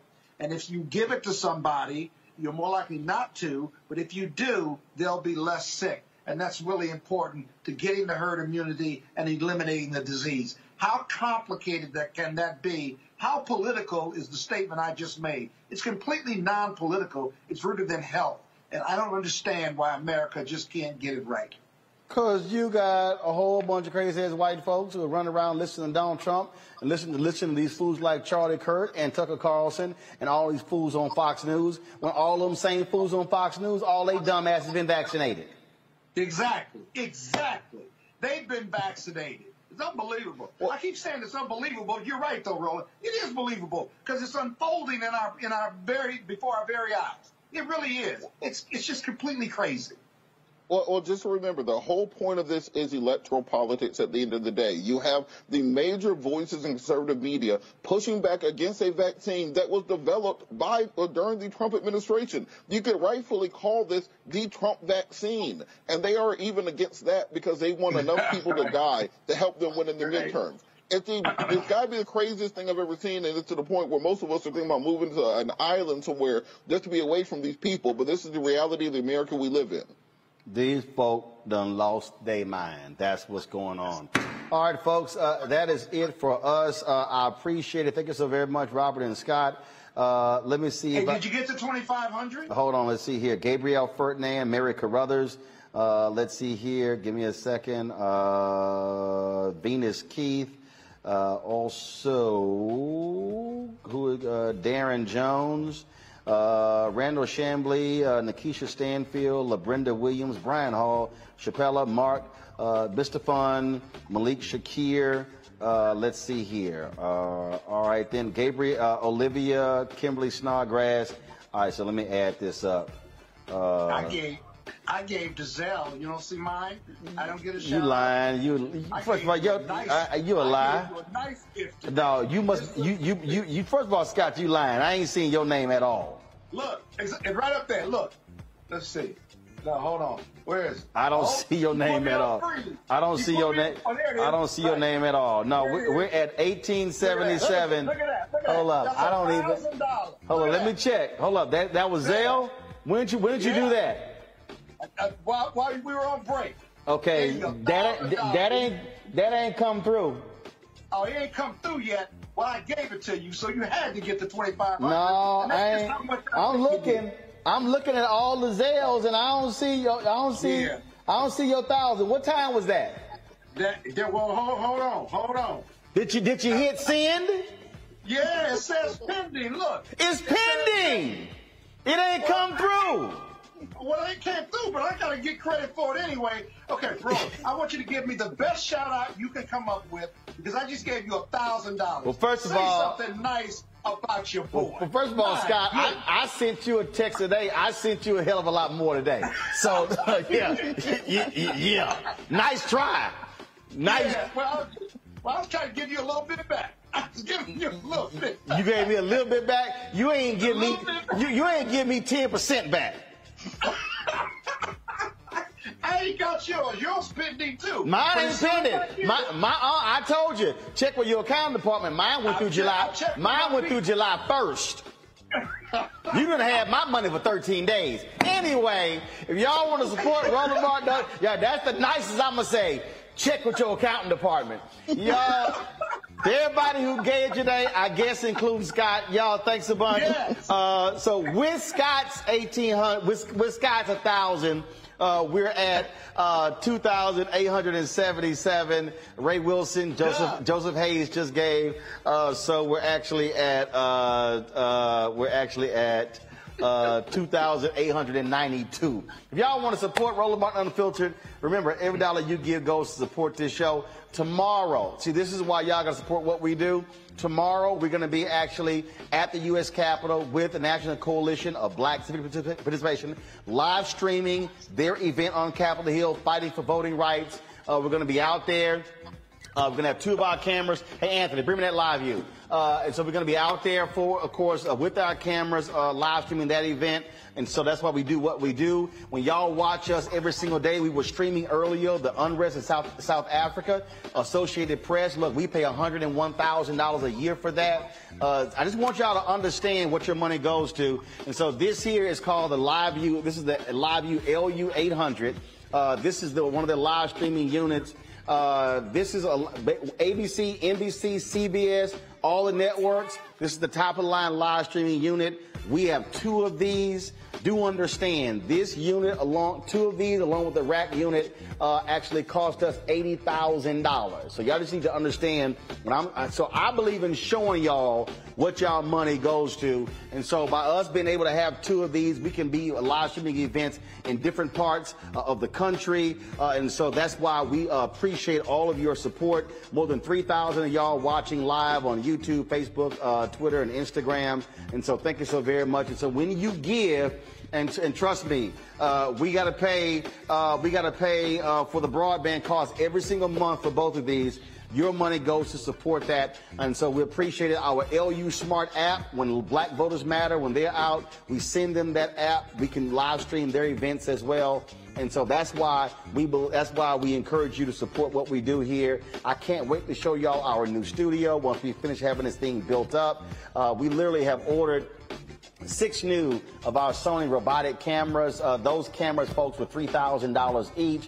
Uh, we've got all kind of different stuff built. again, our green screen is going to be over here. The Black Drake company we feature on the show, they're actually going to be uh, making that for us as well. And so uh, do understand when you give to Roland Martin Unfiltered, you're also giving to support uh, black-owned businesses as well. And so Cash App is dollar sign RM Unfiltered. PayPal is R Martin Unfiltered. Venmo is RM Unfiltered. Zelle is Roland at RolandSMartin.com. Roland at RolandMartinUnfiltered.com. That's it, folks. I'll see y'all tomorrow. Don't forget, 1 p.m., 1 to 4, we'll be broadcasting uh, from the U.S. Capitol of the, uh, prote- uh, the protest happening there for voting rights. Then we'll see you live at 6 p.m. right here on Roland Martin Unfiltered. Holla!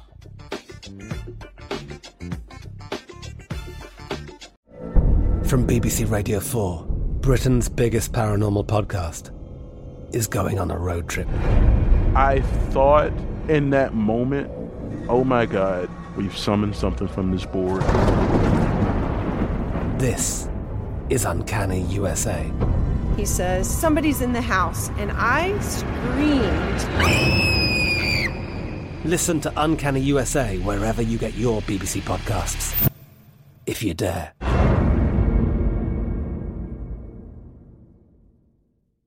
Are you looking for the perfect move in ready home this spring season? Now's the time to buy at Fisher Homes. For a limited time only, enjoy below market interest rates starting at 5.375% APR, 6.139% APR. With these exclusive lower rates, you can save hundreds on a move in ready home and start enjoying the benefits of homeownership even faster. Schedule your personal tour with one of our new home specialists at FisherHomes.com and make this spring the season you find your perfect home sweet home. Financing provided by Victory Mortgage, LLC, NMLS 461249, Equal Housing Lender.